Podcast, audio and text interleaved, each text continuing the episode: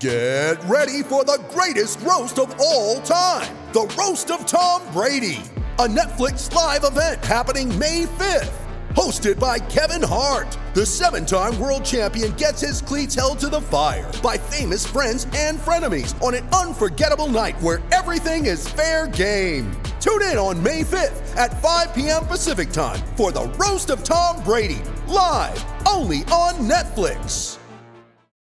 The longest field goal ever attempted is 76 yards. The longest field goal ever missed? Also 76 yards. Why bring this up?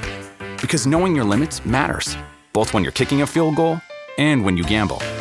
Betting more than you're comfortable with is like trying a 70 yard field goal, it probably won't go well. So set a limit when you gamble and stick to it. Want more helpful tips like this? Go to keepitfunohio.com for games, quizzes, and lots of ways to keep your gambling from getting out of hand.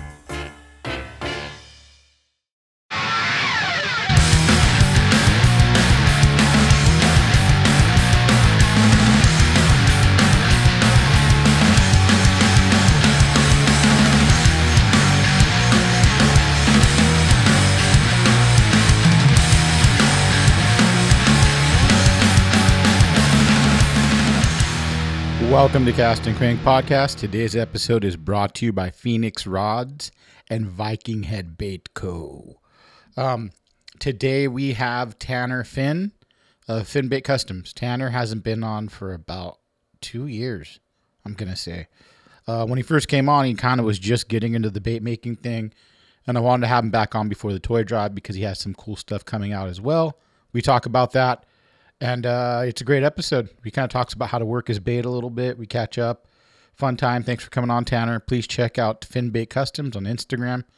It's a, a super cool top water for big stripers, uh, largemouth. It's a it's a really good bait. He makes about I think like five different baits now. So check that out. Um, toy drive of two weeks. Crazy. Can't believe it's already here.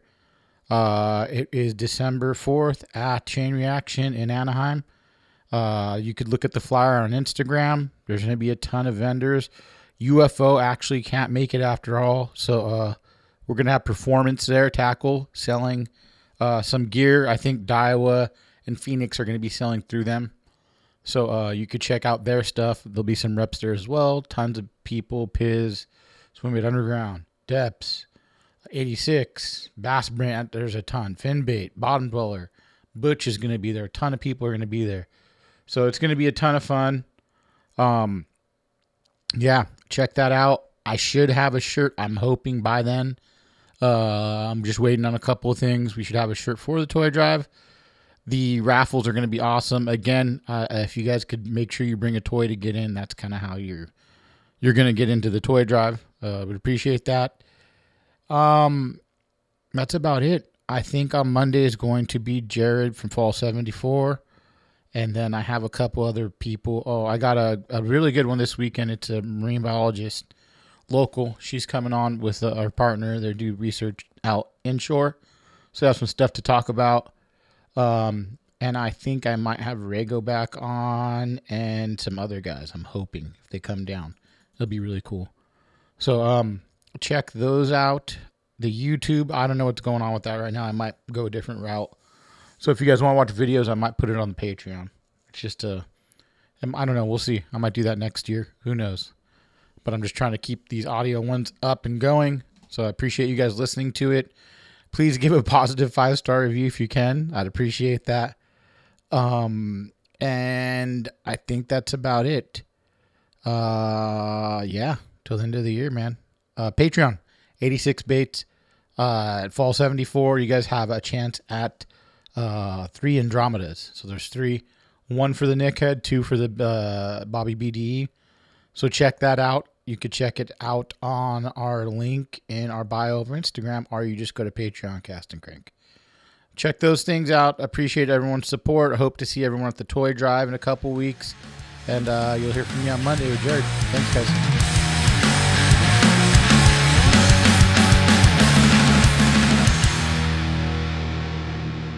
Right, I think we're going. This one has been uh God, you came on, I think had to have been like three years ago. Episode 138, baby. You remember punk rock, dude, Misfits. uh, Tanner Finbait. This is kind of. I think I'm gonna have a couple guys on that um that are gonna be at the toy drive. This is gonna be the first in November. Uh, Tanner's gonna be at the toy drive, so it's cool to have Tanner on as well. Um, to hear his story because he when he first came on, you'd like barely. You're a couple years into it, maybe. Yes, sir. Two years. Yeah, so two years, and I think he kind of was building steam, and now he's the walking big dick in town. um, well, I guess talk about, I mean, your different versions since then. So, what did you have right when you came in? So when I first started, I had made the big grandpa, twelve inches, more of a slender profile. Um, walk the dog, kind of a skips across the surface real quick, slow cadence, whatever you want it to do. Um, the biggest thing with that bait was you could throw it directly into the wind and it only weighs 5.5 ounces so for a 12 inch bait to weigh 5.5 ounces that's the only reason i made it a lot of the bigger baits that i bought um, or was given they were they were just really heavy and they weren't really manageable all day but this one you could throw it all day no problem mm-hmm. 20 to 20, uh, 20 to 30 pound line Izorline uh, is what i use um, you could fish it on straight braid but um, i prefer the mono just because it has a little bit give if you uh, do the good old backlash do you ever have an instance where you want to use a straight braid? Um, for me, not necessarily. A lot of the guys say it gives it a little bit better cadence. Uh, for me, it's just when I use like a 30 pound mono, for instance, I'll, I'll always stretch it out either on my tailgate, maybe like 150 feet, 300 feet, just to make sure it's stretched, not too much, and then just reel it in tight, and then you're good for that entire day. And I switch my line every trip, so I never use the same line trip to trip. What kind of mono do you use? Uh, the 30 pound Izorline is my go to. Just, I do predominantly fish for stripers, so they got those gill plates and they'll gator roll on you, and uh, you'll have some heartbreaks if you don't use that heavier stuff sometimes. What reel are you using? Because that's a shitload of, of line, big line. So I started off using a Calcutta 400 TE, which was uh, it worked, but it was uh, you had to pick up a lot of line, and it was a really uh, I think it's like a five to two, five to one gear ratio, so it was, it was really hard. Then I used the Tranx high gear Mm-hmm. Um, that one was a little bit fast, and then Big Rob, uh, Rob Flata, he turned me on to the Lexa 400. So the Lexa 400 is perfect. It's about, I want to say it's like six to one, somewhere around that range, but it gives you enough time to pick up the bait, but also let that bait turn. So with that high gear reel, if you don't let that bait turn, it'll kind of throw off the cadence, um, which in my opinion, uh, kind of turns fish away. So you got to let that bait go side to side. So when you did learn that cadence, was it like a? So that was your first bait. That is the big grandpa, right? Correct. Okay, that's the first. Um, when you've had the first idea, when you came and you say this is the one that I'm kind of tuning, how long did it take you to figure out how to swim that thing at that time? Um, it took about two to three casts. So I went out to my local lake. Um, I just had cut some bait up real quick, shoved a bunch of weights in the belly, and I made three or four casts, and I hooked a ten pounder. Um, then I went home and I made 10. I posted it, and the 10 baits were gone pretty fast, a couple days. So I was pretty stoked about that. I was never planning on selling it, but it seemed like after that, it kind of uh, it became a realization that I could probably get rid of some of these baits if I made them. What uh, and so then as you started making them and got more popular, uh, Rob started using them, right? Correct. Yeah. So a lot of guys, a lot of striper guys, right? A lot of the striper guys, uh, mostly the striper guys. I have seen quite a few big bass on it, um, but it was more or less catered to the striper guys. So um, there's kind of like an underground striper cult, I guess you can say. There's a lot of guys that I know that don't even have social media, and um, I gave a few of these baits to them, and they were sticking 30 pound fish, 25 pound fish, um, even bigger. So um, there was a fish that was definitely in the 40 pound class that um, it was a little bit difficult to see because it was right at gray light um, on a really old flip phone from an old timer. So um, no way. I wish we could have weighed that fish, but um, that was that was just a dude that just doesn't have social media that just catching. Correct. Fish. Lives lives high up on a mountain, never comes down the mountain, and uh, he just had sent me this really blurry picture of a fish that I'll probably never post or share, but um. it was pretty cool. So I kind of gave him an idea. I was like, "Hey, I caught three fish in this spot, back to back cast." Um, about two nights ago, and he went there and he stuck a fish that was a fish that I can't sleep or um, I've wasted a lot of time, uh, good time, but I've been trying to catch this fish, and he goes out his first trip and uh, with one of my baits and sticks it. Damn. What um. So I mean, what's your biggest catch on on that particular bait? On this bait, well, I mean not yours, but like a customer, whoever. Um, I would say the biggest one was Rob. So Rob's 37. So um, that was last year, a year and a half ago. So Rob stuck a 37 on my bait, and uh, it's pretty badass because he made it in front of the front cover of Western Outdoors. So that was pretty cool. Um, I have seen a couple pictures that are not that big, but there's I think there's probably been about 13 or 14 fish that were over 30 pounds on my bait the last two years. Wow, that's crazy. How big has the demand changed since you know, like you've been on here? One thirty eight is like three years ago, probably. Um, it's definitely helped a lot. I mean, Well, I'm not saying from me, but I'm just saying like from like Oh, just you starting demand? getting out there, the demand, like how has it changed? How how has uh, the production changed? Stuff like that. the production's been pretty well. Um, just trying to push out as many as I can, but I'm not trying to jeopardize the quality either. So, um, a lot of the guys are irritated if I tell them it might take a month to make it, but I'm not just gonna chop a bait up and put out something that's not gonna be worth quality. So, it's been pretty good. Picked up a lot. You feel like I, I mean, as a younger bait maker, like you're newer to the game, um, not showing all your cards at once is a good thing. You know, like where you kind of built a mystique around the bait, and I think I think Jeremy's done that pretty well. Just you know, not giving it out to everyone, so you can't just buy them all the time. I'm sure they flip the fuck out of your bait, right? I've seen a few. I just I actually just saw one on Facebook. So um, the guy's probably bought four or five baits from me. Um, he never asked for a deal, but I just told him. Uh, so the big grandpa is two hundred uh, ship, no matter where you're at. So even if I lose money, um, I sold a couple to Japan recently, and I gave them the same price, and I did lose quite a bit of money on shipping. but Dude, how much? was yeah, the it's pretty bad. Japan, um, yeah, it was pretty bad. That was pretty expensive, but it was just cool to get out of country. So that was my first international sell, and the guy's pretty cool. They fish some other fish up there that kind of are like similar to, I guess, bass in saltwater. So um, he stuck a couple of fish. He actually just bought. This is his bait right here, nice. Little bone flash American shad. So he just purchased an Uncle Joe as well in the same pattern. This is the Uncle Joe. This is just a bone version. Um, yeah. So it's my prices basically depend on they don't depend on demand at all. So if I start seeing a bunch of sales go up, I'm not just going to jump up on the price because I hate when people do that. So for me, it's it's how You never really change your price, right? You think it was 180? I've changed it. I've changed it from the beginning. So the beginning, I was getting the wood really, really cheap. Um, that company went out of business, so now I'm buying it, and it's not cheap. Um, but with that being said, it's it goes based off of what I'm basically like like how much I'm purchasing the materials for. So um, that has nothing to do with the hooks, the split rings, the swivels. It's just the wood. So the wood is not cheap. Yeah, I mean, how much did it go up? Fucking sh- during pandemic, right? It went, just fucked. it me. went up a lot. It went up a lot. So I'd say per bait, it probably went up at least like fifteen to twenty dollars per bait. So, and I'm spending a lot of time on the baits. They're all out of wood. I don't have any fancy material. I'm just a caveman in a garage, whipping them up real quick. What? So when you had your first version, you could see that there's a different profile in each version. Correct. Can you kind of go start from the bottom? I guess you could start with your uh your wake. you so I haven't released this one yet. This is the Colonel. It's a wake bait. So, like I said, I'm predominantly a catering to striper fishermen, but I've had a lot of bass guys ask me, "Do you make a wake? Do you make a trout wake?" So this one's going to be a skinnier profile. It's really high sitting in the water column. Um, this is a lower profile, uh, lower profile bill. Doesn't push a lot of water, but I'm going to make another one that has a larger profile bill. That's not as uh, slanted at a 45 degree angle, and it has a little bit wider uh, nose on it, so it pushes a lot of water. So this one may or may not be at the cast and crank toy drive, but you'll have to see. Uh, you might want to get to the booth pretty quick if you want one. that that one. Do you just take your bait like and kind of just manipulate that a little bit, or what do you do when you're going to design a new bait? Like, what do you think of? Honestly, the this one was actually a mistake. So I had cut a piece of wood and I messed up the wood on the bait. I hit a hard spot and the saw just went wherever it wanted to go.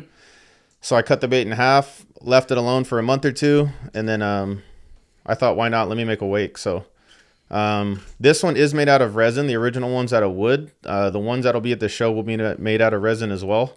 I just noticed that the resin, when you pour it, it's just a lot more consistent with the design and the shape. So the baits don't look a lot different when you run a bigger batch, five or six baits. You try to stay away from resin as much as you can. Uh, with the bigger baits, yes. So it kind of would defeat the purpose of where I'm going to with my bait. So the big grandpa, this is 5.5 ounces and it's 12 inch. It almost weighs nothing, um, but it casts really far. So it's just the distribution of the weights that makes it cast and swim. This one, the great grandpa. So this one's eight ounces. It's still 12 inches. Um, it has a larger profile, more like a trout profile. Um, this one's a really easy walk the dog, but you do need the right setup. So you can't. I get a lot of people trying to work my bait like a regular topwater, um, bigger topwater like for trout, but it's just not the same. So once you get that cadence down, a lot of people they're actually really excited once they get the cadence down and they realize What, the what do you drawing power. what do you recommend as a setup for the cadence? Because probably a lot of people have the fucking wrong, real wrong, wrong rod. You know what I'm saying? What do you recommend? So And- if you're- where do you start with that cadence? if you're fishing straight mono, like I said, uh, with this bait, 100%, do not fish anything less than 25 pound line. So I fish 30. Um, I've had some heartbreaks on 25. I'm not saying that you're going to have a heartbreak, but the 30 pound is definitely, it's going to protect you from those gill plates a little bit. Um, one thing about this bait is that when you do fish the 30, you have to stretch out your line. But when I cast my bait, I also let it sit for about 15 to 30 seconds. Let that line get nice and wet. And then right before I start to reel it, I'll just burn my line in for about five or six cranks. Then stop reeling, and then your bait will slide either left or right. And then that's when you get that walk cadence. So you can move it. You could start walking it right away, but it's going to take you a couple seconds to get it walking because it is a larger profile topwater. But if you let it sit and you just burn it in real quick, five or six cranks, stop it, the bait's going to shoot off one direction. Then you'll just get that steady cadence. So, um, this bait in particular, I took it out maybe about a week and a half ago and I caught a fish. It might have been eight or nine pounds. It wasn't big, but the biggest misconception about these 12 inch baits is that they catch big fish. Not all the time. It's just more for drawing power. So I made a big bait for drawing power, not to catch big fish. I've caught plenty of five. I, I caught a one and a half pound largemouth on this bait. it just he was mad and he wanted to eat it. So I mean, it's just it's the drawing power. So I've had 15 to 20 fish come up and look at it, and they're trying to fight over it like a piece of bread with seagulls. So Will you follow up with another bait after it when you get those fish to come up? me personally, if I catch a fish on a spot, I'm gone. I'll leave and I'll go fish a couple other spots. I'll come back to that spot in the evening. So, once you catch a fish at one spot, you like to move. I'm gone. Damn. I don't want him to see that bait more than one cast. Once I hook one, I know he had some buddies with him, and I don't want them to keep staring at the bait. I want them to see it one time, and then four or five hours later, I'll go back to that spot. Will you keep that fish with you and move it, release it somewhere else? Um, I do do that occasionally. So if it's a really big fish, I'll just drag it around somewhere else, maybe like halfway across the lake, and then I'll let it go. Um, some of the smaller fish, like if it's like a schoolie size fish or like a five to eight to ten pound fish, I'll just let it go right on the spot. So Okay. um, that is a So nice you fish. feel that you feel that like letting those big fish go right there, and might like sensors might set off the other fish or something like that. The only reason I do that because I've had a lot of experience, at least in the lake I fish. If I catch a 20 pound fish, um, that could either be the bigger or the smaller version. So obviously, it's not a schooling fish. There might be three or four, but or one or two. So let's just say I catch a 15 pound fish, but there's a 30 pound fish with it. I don't know that. Let's just say it's a 30 pound fish and there's a 40 pound fish with it. I don't know that. So I want to make sure that that fish doesn't get released and go tell his buddy right away. So if anything, I'll have to take him a couple hours or a day or two to get back. Right. I've, I mean, I heard the same thing with uh, calico as well. People well a couple if the bite's going off. I'm sure they do the same fucking thing with stripers and largemouth and Yeah, it's pretty similar too, especially if you lose a fish. So there has been instances where you'll catch multiple big fish in the same spot, but it's kind of similar to like white sea bass fishing, where if you hook a fish and you lose it, that bite's dead. yeah. It's it's pretty similar to bluefin as well. So um, if you bluefin fish and you hook a 200 pounder, and let's just say you're fighting it for five minutes and it comes off, there's other fish swimming with that fish and they're gone. yeah. So they know they know that they're in trouble and they're gonna follow that person that was in trouble. So No, it makes complete sense. Um, and what about your little guys right there too? These little guys, the dash ad. So these are 5.5 inches. Um, they only weigh a little bit over an ounce. These ones are out of resin as well, but they're very lightweight. Um, the way that they're weighted, they cast very far, um, and they're extremely easy to walk. So I like fishing a Curado 200 on these baits with straight braid. So I'll use 30 pound braid with a 15 pound mono top shot. Um, the reason why I use a 15 pound mono is because I brought it out to the lake with six pound, and I fought a 14 pound fish for over 30 minutes. so the eye screws are really tough. The split rings are tough. You're not gonna, you shouldn't pull the hook on them or the the eye screws or anything like that. But I've noticed that there's been a lot of big fish interested in these baits. Um, it kind of has a little bit of a shad profile. It almost looks exactly like the Great Grandpa. It's just a smaller version. Um, the thing about this bait is that you don't need to see boils. It's just really good for weed lines, um, shallow drop offs, little rock piles, or even people trees. that that short uh short pound. It'd be an easy one just to keep in your fucking Correct. Correct. Yeah. So this one, this one's really been doing some damage over at Mojave. Um, honestly, anywhere where there's striper or boils, I've been seeing a lot of largemouth on it too. I haven't posted them yet. I'm kind of holding out on those uh, pictures, but there's been a lot of uh, big bass that are in some reeds or just like really shallow water because the bait doesn't have rattles. It's really quiet and it just skims across the surface real easy. So it's a real quiet bait. So a lot of the top waters, like the plastic ones, you throw it on the water and it's rattling. A lot of the guys like the rattles. Um, Why you don't like them, huh? I do not like rattles. What's the reason for that? it's just a lot. I mean, you obviously they catch fish and they're very productive, but there's something about that quiet presentation where you can just kind of make a long cast. It just makes a little bloop on the water and it slides across the top. So um, You rather be more stealth than anything. I'd rather be more stealth. So even like with my bait, so I try not to get too high on the surface, like or like when I cast it, right? I try not to throw it too high in the air, and there's also times when I do. So if I'm fishing anything 100 feet and down, I'll throw it really high in the air. I'll let it slap against the water really hard, and I'll let it sit for 30 seconds. If I'm fishing shallow, I'll do an underhand cast and just try to my best to gently hit it on the water, and I'll start moving it right away. So it just kind of depends on where So you're So when fishing. you say you try to, to let it hit, you want a quiet presentation when you're undercast, you know, underhand. Correct. Yeah. So I don't want.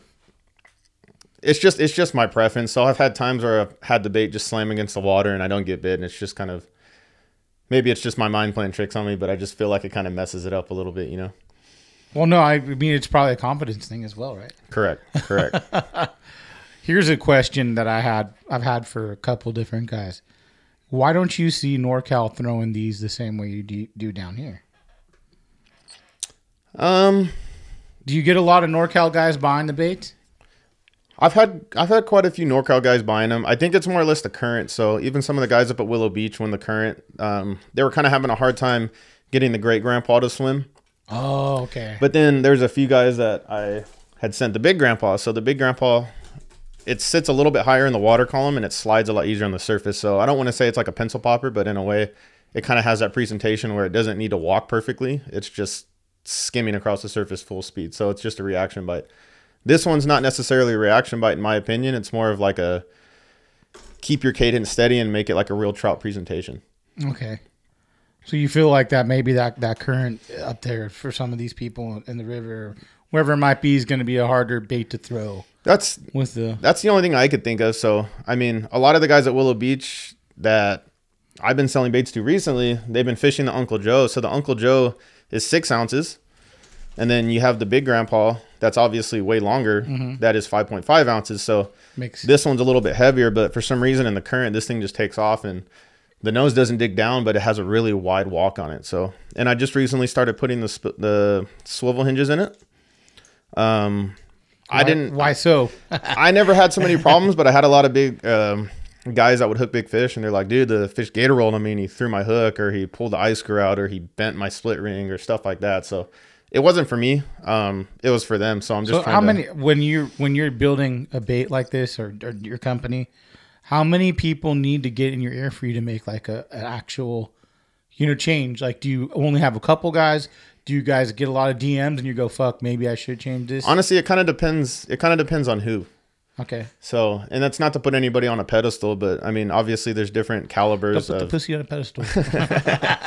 obviously, there's different calibers of a fisherman. So, I mean, if it's a guy that fishes often, um, catches a few fish a year, that's one thing. But if it's a guy that literally fishes three to four times a week, catches a lot of big fish, and he gives me feedback, it's really important feedback. So I've had a few of these big dogs telling me they're like, "Hey, dude, like you got to put spinning swivels," and then I had four of the big dogs say, "Hey, you got to put spinning swivels. You got to put this the swivel hook hangers," and I'm like, "All right, dude, like I'll, it's a pain in the ass, but it's just one more step, but it's worth it, you know." So the That- swivels. What type of swivels do you use, and how is how much of a bitch is it to lining them up when you when you figured it out? Um, now it's not too hard with the harness. Um, but they're like 300 pound swivels, so I'd rather just go overkill than mess around with it. Um, I've seen some of the smaller swivels, like even in bluefin baits, just get absolutely wrecked. So I've even had a harness almost pull out of a bait that my buddy made me. So Wow. I mean, I was fishing no dragon. It was a 150 pound bluefin, but still, it's like it just gets to the point where Like just stick bait? The striper doesn't. bait? Yeah. Right. So a striper, obviously, I mean, it's not gonna be 150 pounds, but those they'll do some damage. They will twist your split rings. They will pull out eye screws. I mean, they're mean, especially when you get up to the river. So you don't have a lot of room for area up there. There's a lot of trees, shallow spots, like uh, big boulders and stuff. So a lot of these guys, I've learned that they have to pull really hard on these fish. So I had to start making them a little bit more indestructible, I guess you can say. Yeah. Have you uh, had East Coast guys kind of like come and, and uh, hit you up about the baits? I've had a few. Yeah, there's a couple. There's a guy in um, Boston that ended up buying a couple baits for some of those stripers up there and stuff. And uh, Are they fishing in the sur- on the surf form? so one guy's fishing in the surf. The other guy he owns like his own like little charter deal. So he took him out and he's been absolutely destroying fish. So um, he has a friend that owns his own shop. So I'm gonna let the shop owner get a nice little deal just so I can get my baits out there and uh, should be some good things to come out there for sure. What's the shop? I can't even remember the name. I'm gonna be honest with you. I, I don't even know if he told me the name. He said my buddy owns a shop out there, and he was like, "I'm gonna show him a couple of your baits and some of the fish we caught." And so, I'll be posting it pretty soon, though. Does that? Do you ever think about getting into shops and maybe putting only in a couple certain shops or stuff like that? Yeah. So I've already, I got a couple shops on my mind. Not not too far local shops, but uh, I'm trying to look at some shops toward like Valencia and kind of stuff like that. So. I mean, most of most of my sales are going to be like Castaic, Pyramid guys that are up there, so they just really do damage. So, I mean, Silverwood doesn't get a lot of pressure just because of where it's at, I guess you can say. Um, and it's a Well, very now they difficult are. lake. Stay away Stop talking that. about your fucking lake, dude.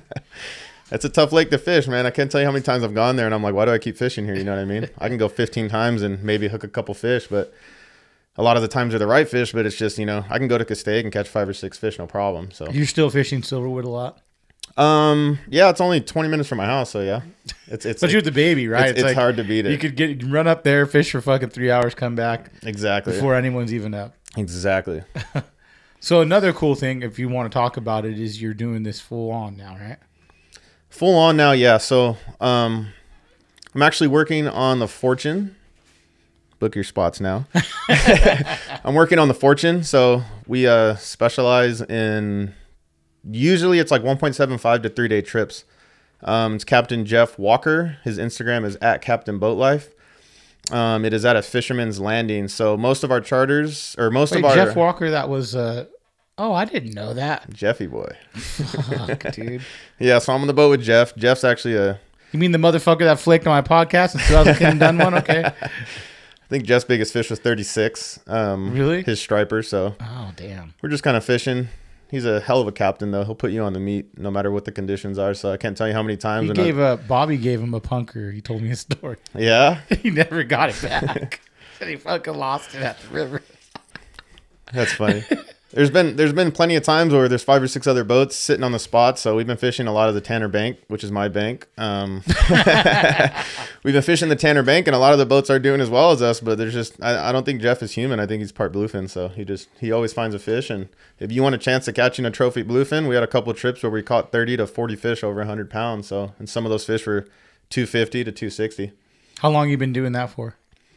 About a month and a half. Fuck, dude. So I just walked out of my job one day and drove down to San Diego, and It did the fuck you, fuck you. I'm gone, cool. dude. How does that feel? feels great. Feels great. Now it's off season and I can focus on the baits and it might be a little bit more difficult during the summer, you know, for the baits. But Yeah. right now I'm after the toy drive at least, I'm gonna try to get a many baits as I can as possible and I'll just be taking open orders um, at this point. So the drops are a little bit of a headache, I guess you can say. But uh, I'll be taking open orders and if you send me a message, hopefully they're available. If they're not, um, usually about a two week to a month wait time. So That's how how long did it take you to pump out a bait completely?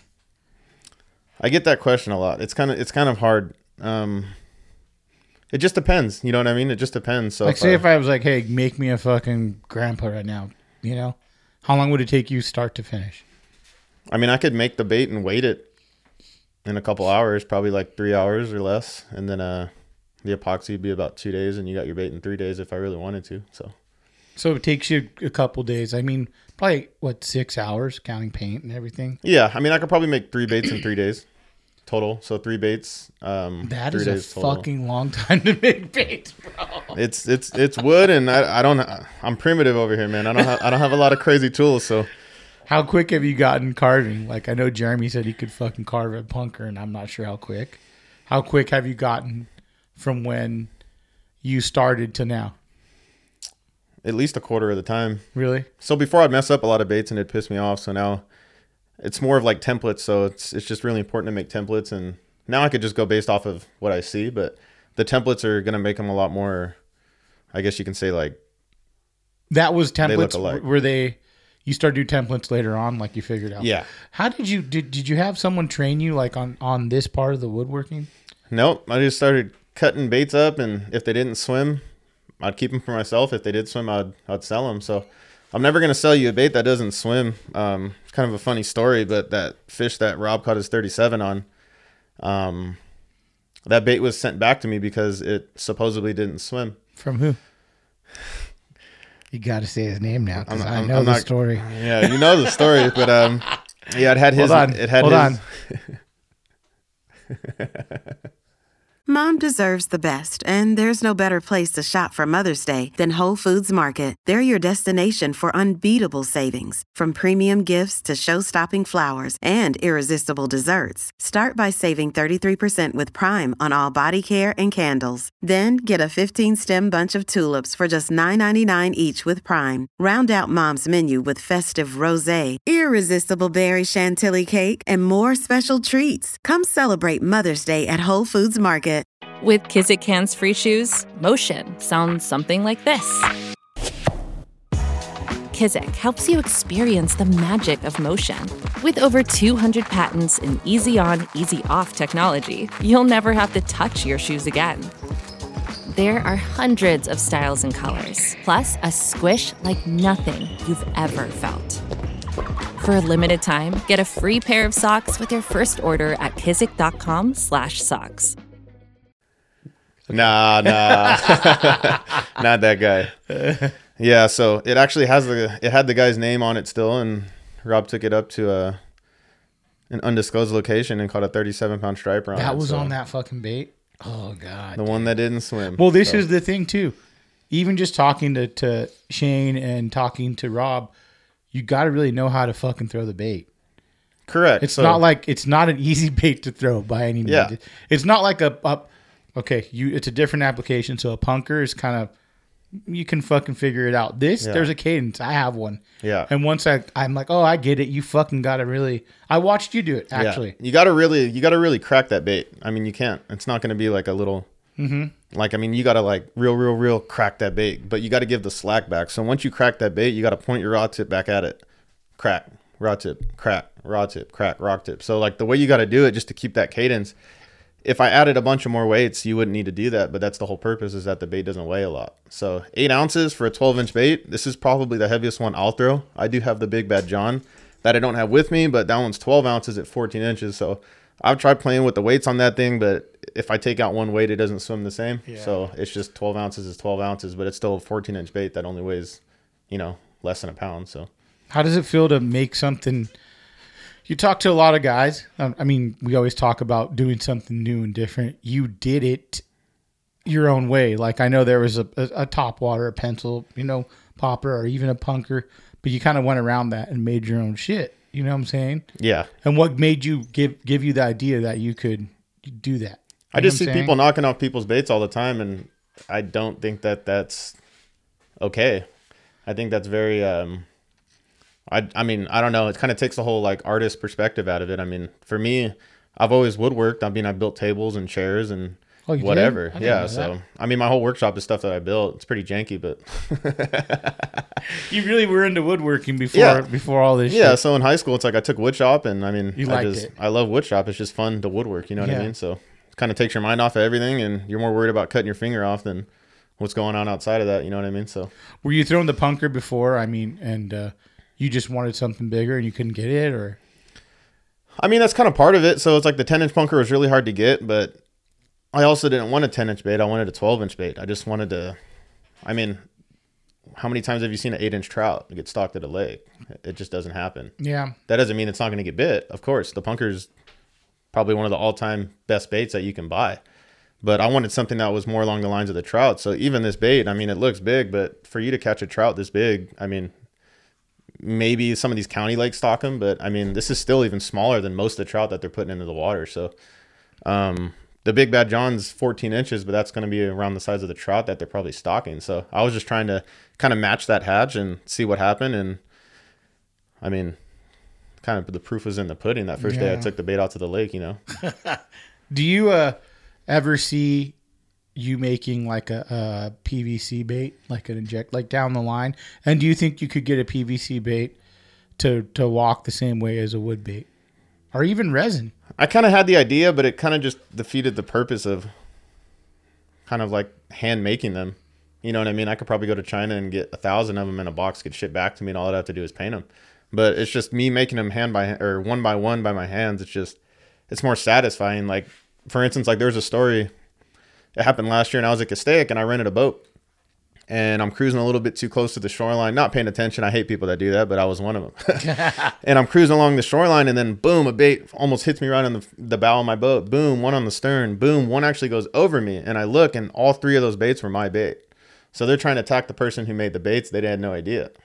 And I just thought it was a trip. I'm like, dude, I made these baits. Wait, And dudes they're were trying- throwing they're baits trying at to you because you bomb got me. too close. Yeah, it was right after a stock, and they're trying to bomb me with my own bait, dude. And I saw the baits, and I'm like, holy shit, those are my baits. Did you stop and go, "Hey, I'm the guy"? Well, the funny part was is that one of the baits was the first batch I ever made. That that ten I made after I caught that first fish. So I'm tripping out, and I messaged the guy, and I'm like, "Yo, I'm like, were you at the lake today?" And he's like, "Yeah, dude." And I was like, "Did some asshole just drive right past you and just not even have any care in the world?" He's like, "Yeah, dude." He's like, "Why were you there?"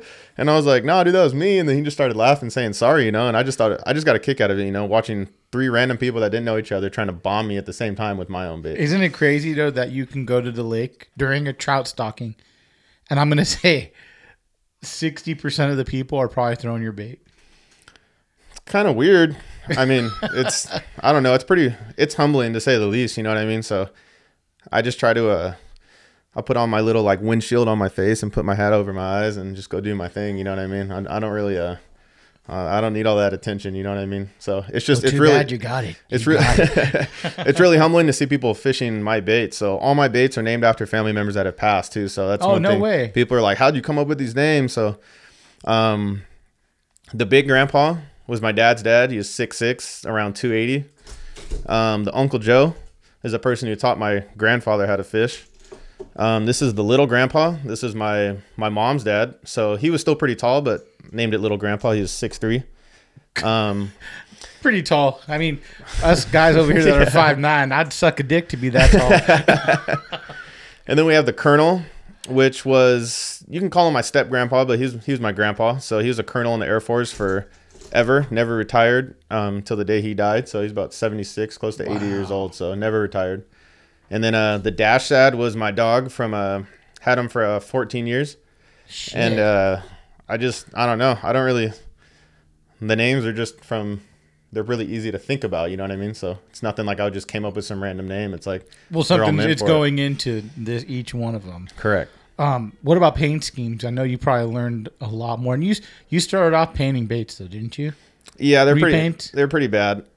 Back in the day, I was like, you know, I'm like that guy. Like, if you want to watch a movie, I would be that guy that you buy that little cheap knockoff on the streets. You know, but it's gotten a lot better since then. You know, so it's It just looks great. I'm just telling you, like it's the more things you've added, like uh, you know, the even the chrome like on the side of the of the uh, fucking bait. You know, Yeah. So the one thing, I mean, most of the baits that I fish, they don't have this flash on it, but a lot of the guys do like the flash. So it's like Deps, probably, in my opinion, the greatest bait ever made. Period. 250? So I will not go to the lake without a Deps or my baits. So the only reason why I go with, I wouldn't go with both, so I can fish the top and then I can fish the depths at any point of the water column I'd like.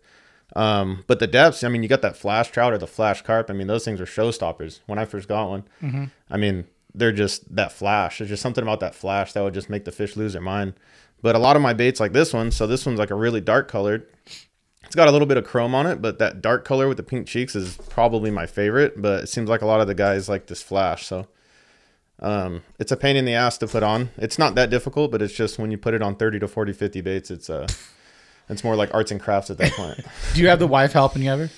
Um, yeah, she's in charge of shipping now because uh, I've shipped a couple baits to the wrong destination. So What the fuck? I've done the same thing. I sent one to Louisiana that was supposed to go to Castaic, and uh, I have no idea because there is no Louisiana. I, I don't even know what I was looking at. So probably the beer. Dude, I well, someone sent me one. It was for the Patreon, and I own a bait. It's a it's a tune two fifty. I'm like fuck.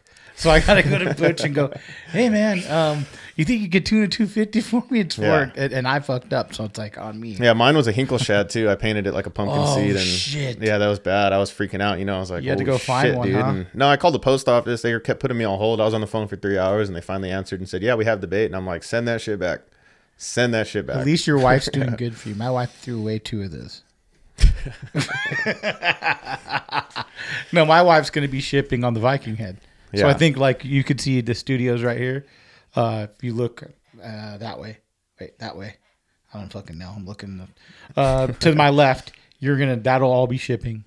She's gonna stop Yeah. doing hair and just do fucking shipping on the Viking. Yeah. Yeah, It's, It's, re- uh, it's really important that uh, she was always asking me how to help, and uh, I'm like just the shipping because I hate packing the boxes and doing all that. I just I'm, honestly I don't even like making them half the time, but the end product is is the satisfying part of it. But sitting in my garage for ten hours a day, carving, sanding, cutting is not fun by any means. I don't care how much beer I drink. It's just All right. I'm 40 days in, 41 days, and I'm like, I need a beer. yeah, and I never get to fish. So when I do get to fish, I I, I make sure it's all lined up, moon phase, water temp, whatever. Are you big on moon phases for the stripers, Oh, all yeah. that? Yeah, I won't even fish unless it's the moon phase that I'm satisfied with. So Really? yeah, Wow, picking your days like Butch, huh? that's it, man. You pick your days, and that's just the way it is. I don't know, and I learned that from a bunch of old timers down at the lake, and I've caught fish on full moons, but it's just that's not. I mean, I've caught some really big fish on full moons, but that's definitely not my most productive, you know, consistent days. So When you're going out and say you're going to go fish in the morning, you got a perfect day. What's the first place you're going to look to throw on? A type of structure, type of water, what something like that. So one thing I learned is not getting caught up in your spots. So that's like one of the worst things to do, in my opinion. So, I mean, yeah, you might have caught a fish there.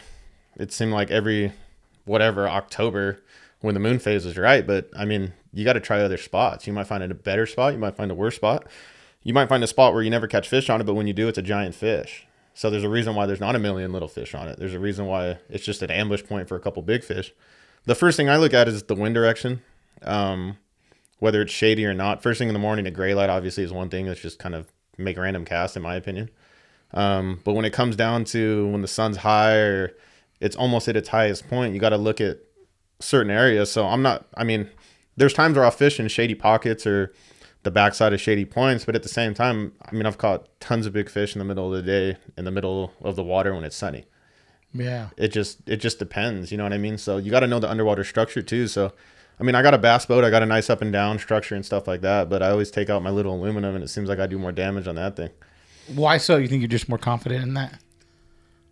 i think so um i think part of it too is most of the time when i'm fishing a bass boat i'm fishing with either one of my buddies or somebody else and i honestly don't do very good when i fish with somebody else it's every time when i'm alone beers, bro. it's not even that it's just like i keep bombing all over my my points i'm like just slow down dude make it you got to line up that cast right you can't just start making 30 casts you know i'm like you just got to make one good cast and that'll be your fish instead of making 30 casts getting Yeah. backlashes your bait's sitting there for 40 minutes now and it's like I don't know. I take my little boat out, but I have a 9.9 Tohatsu uh, four stroke with a 15 foot deep V uh, Valco, which is like most of the rental boats. Mm-hmm. So I'm a big believer in these fish are used to these rental boats. If they have them at the lake, they're used to the sound, they're used to the engine clacking, the rivets, or if it is rivets, it's just like they're used to that loud boat and they don't care. So there's something about my bass boat. I think it casts a big shadow and it kind of freaks them out. Or you got your trolling motor down with a long shaft, just kind of stirring up water and stuff. And that little boat, man, is just I could slide it up to a point. point, and obviously. I mean, I have no electronics, I have no trolling motor, and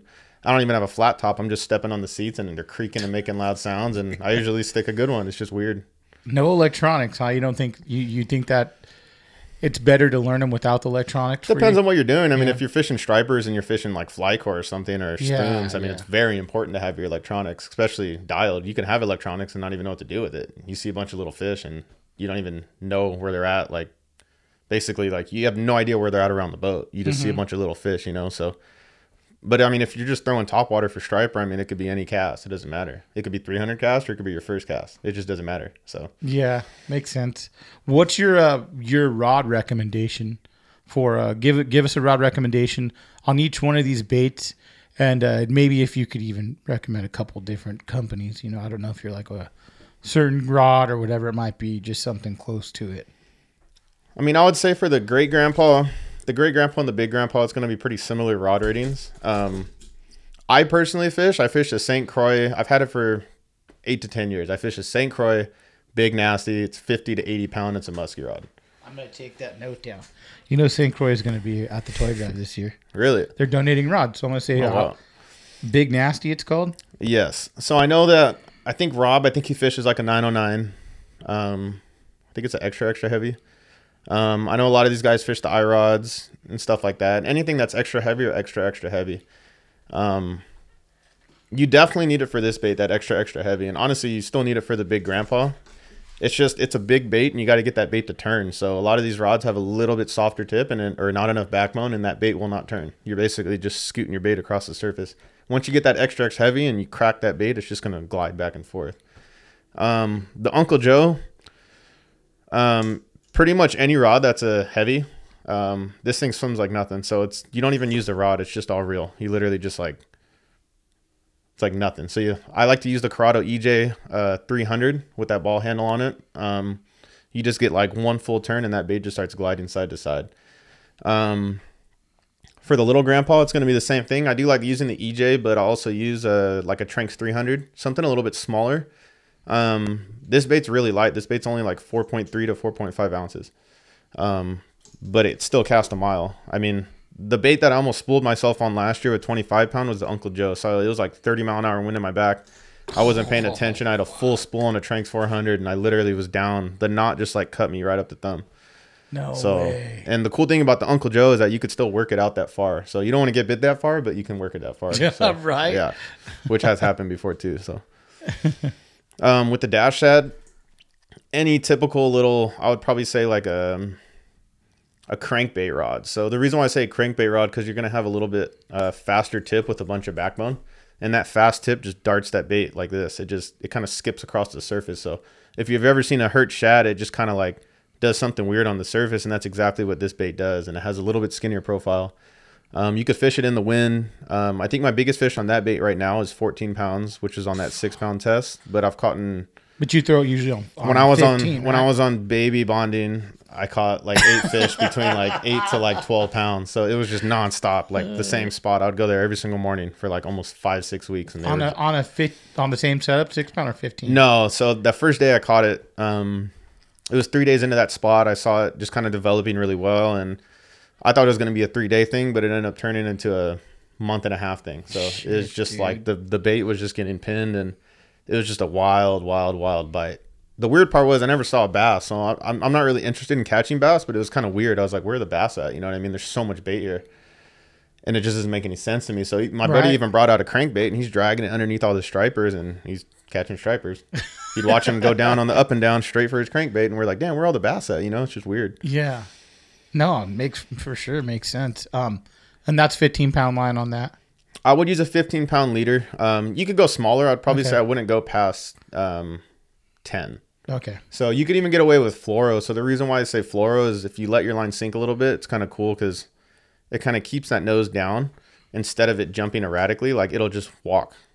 So if you use the mono with that stretch, it's gonna pop it side to side to side to side, and it's gonna go Does that wild. have swivels on it too? A little dash? no, No. Okay. no. Um, what do uh, what are those going to go for? Have you already sold them? I have not. Uh, I think I sold a couple, but it was more or less for like testing. So Okay. um, You don't know yet. I was gonna do two for forty, so nothing crazy. So um, the dash had to be two for forty. I'm Are trying you to. fucking serious? Yeah, I might cut that. out. That's fucking cheap, dude. Are they easy to make though? they're easy to make. Okay. They're- So- and those are resin, right?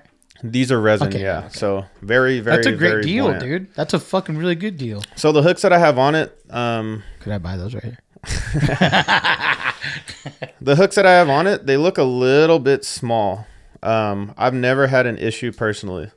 Um, you can change the hooks out. It sits decently on the belly.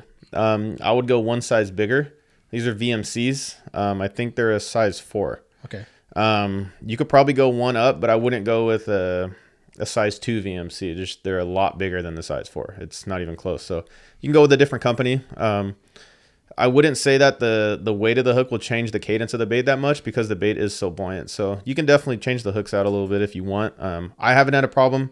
I had a buddy lose four fish right in front of me, but uh, I landed five. Like you don't know how to fish, huh? Uh, what it's looking like. what, uh, are you gonna have those at the toy drive? I will have these at the t- toy drive. So I'm gonna have this little bluegill color, little female bluegill color. I'm gonna have kind of like a little gold shad with a green nose on it. Then I'm gonna have just this straight chrome color, That's sick. I like that. um, with kind of like a brownish back. And then the one that's my favorite personally is this purple. So it has a little purple on it. Then it has that little gold head on it. Um, I will be painting a couple more. I might even do a couple with that little flash profile on the side. Um, I'll probably do some bone whites or some pearl whites. Um, I should have enough of those though. I've made quite a bit already. So How many are you planning on having of, of like? What's the main one everyone's coming for? The Big Grandpa. I'm not sure. I have no idea. Hopefully, uh, I what did know. you sell? What did you sell last year? A couple. I sold. I sold a couple. I was uh, Did you make? What did you bring? Just I the was Big able. To, Grandpas. I was able to go home early. Um, no, so I had the big grandpas, and then I had the great grandpas as well, and then I believe yeah, I had some of these smaller uh, little grandpas. So I had three baits, How big's a um, little Grandpa? eight inches. Okay. So if you don't have one already, this uh, Uncle Joe is it's pretty wild. So I'm gonna be posting a couple pictures here pretty quick, probably right before the toy drive. Um, a lot of fish were caught on that uh, just recently after these stocks. So it is it, it's 10 inches. Um, it's a pretty wide uh, wide profile. Um, the bait was just really productive on those stocks, so you can cast it all day no problem. But the reason why it doesn't kick your ass is because you're only using the reel. You're not you're not cracking that bait all day. You're literally just like almost kind of like a Deps. So the Deps, Okay. it's like you'll kind of get that the little scoop action, right? But this one's the same thing. You can kind of like do this like real quick, like real choppy actions, and that bait just glides back and forth. For the Uncle Joe, I'd go with 20 pound to uh, you could fish 30 if you want, but I'd go 20 to 25. Okay. Do you have any other bait? Do you only throw your own bait when you go? If you don't have a 250, are you only throwing your bait? Triple trout. Really? Throw a triple Okay. trout. Triple trout gets bit. It's just more for me. It's a reaction. I'll just You're fo- bait. focusing just on stripers, though, right? Hundred percent. What about the hog hunter? I suck at soft baits. Really? I am horrible. It's Leave I, that to I have Paul. them. Leave I that mean, to Paul behind it. I got the Mag X's, and funny story. The first time Paul was on my boat, he just he likes to short bang, dude. He likes to hike. It's just the way he is, and I mean, I respect him for it, you know. Kicks my ass every time I go with him because he's a lot more fit than me. yeah. But um, he finally went on my bass boat one day, and his second cast, maybe his first cast, he hooked like a ten pounder on the mag, and it's the last time he's been on my boat.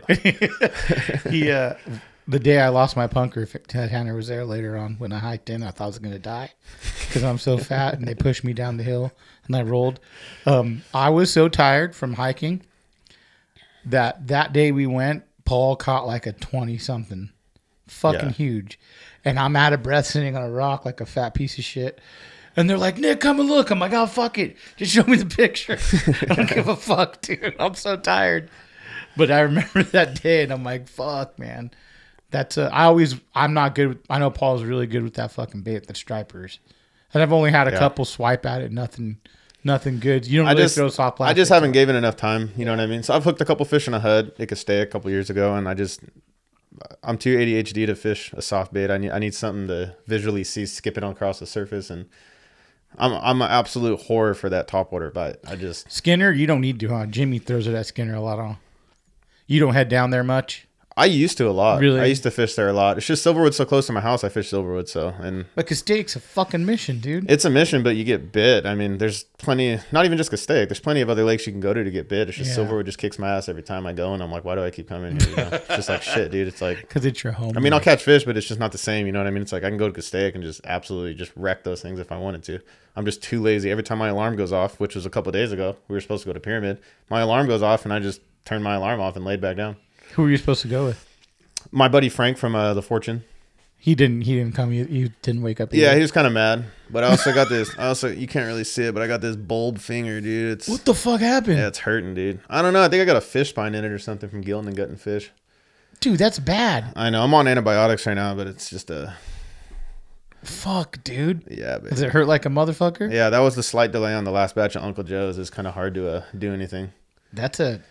That's a good. Look at you take some dudes' butts with those ones. Dude. That's a Yeah, nice. That's gonna a have- nice I'm gonna have to get at it with a nice nine out here pretty quick, dude. That's fucking shitty looking. Um, well, thanks again, Tanner, for coming on.